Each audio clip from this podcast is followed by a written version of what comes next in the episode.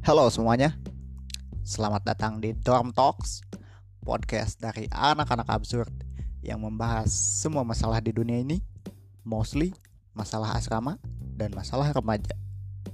Di podcast ini, kalian akan dipandu oleh lima orang caster yang akan merekam secara bergantian ataupun bersamaan, yaitu gue sendiri, Rai, dan empat caster lainnya yaitu Nizar Zain, Nded, Lulu, dan Ocot. Maka dari itu, keep relax and stay chill out.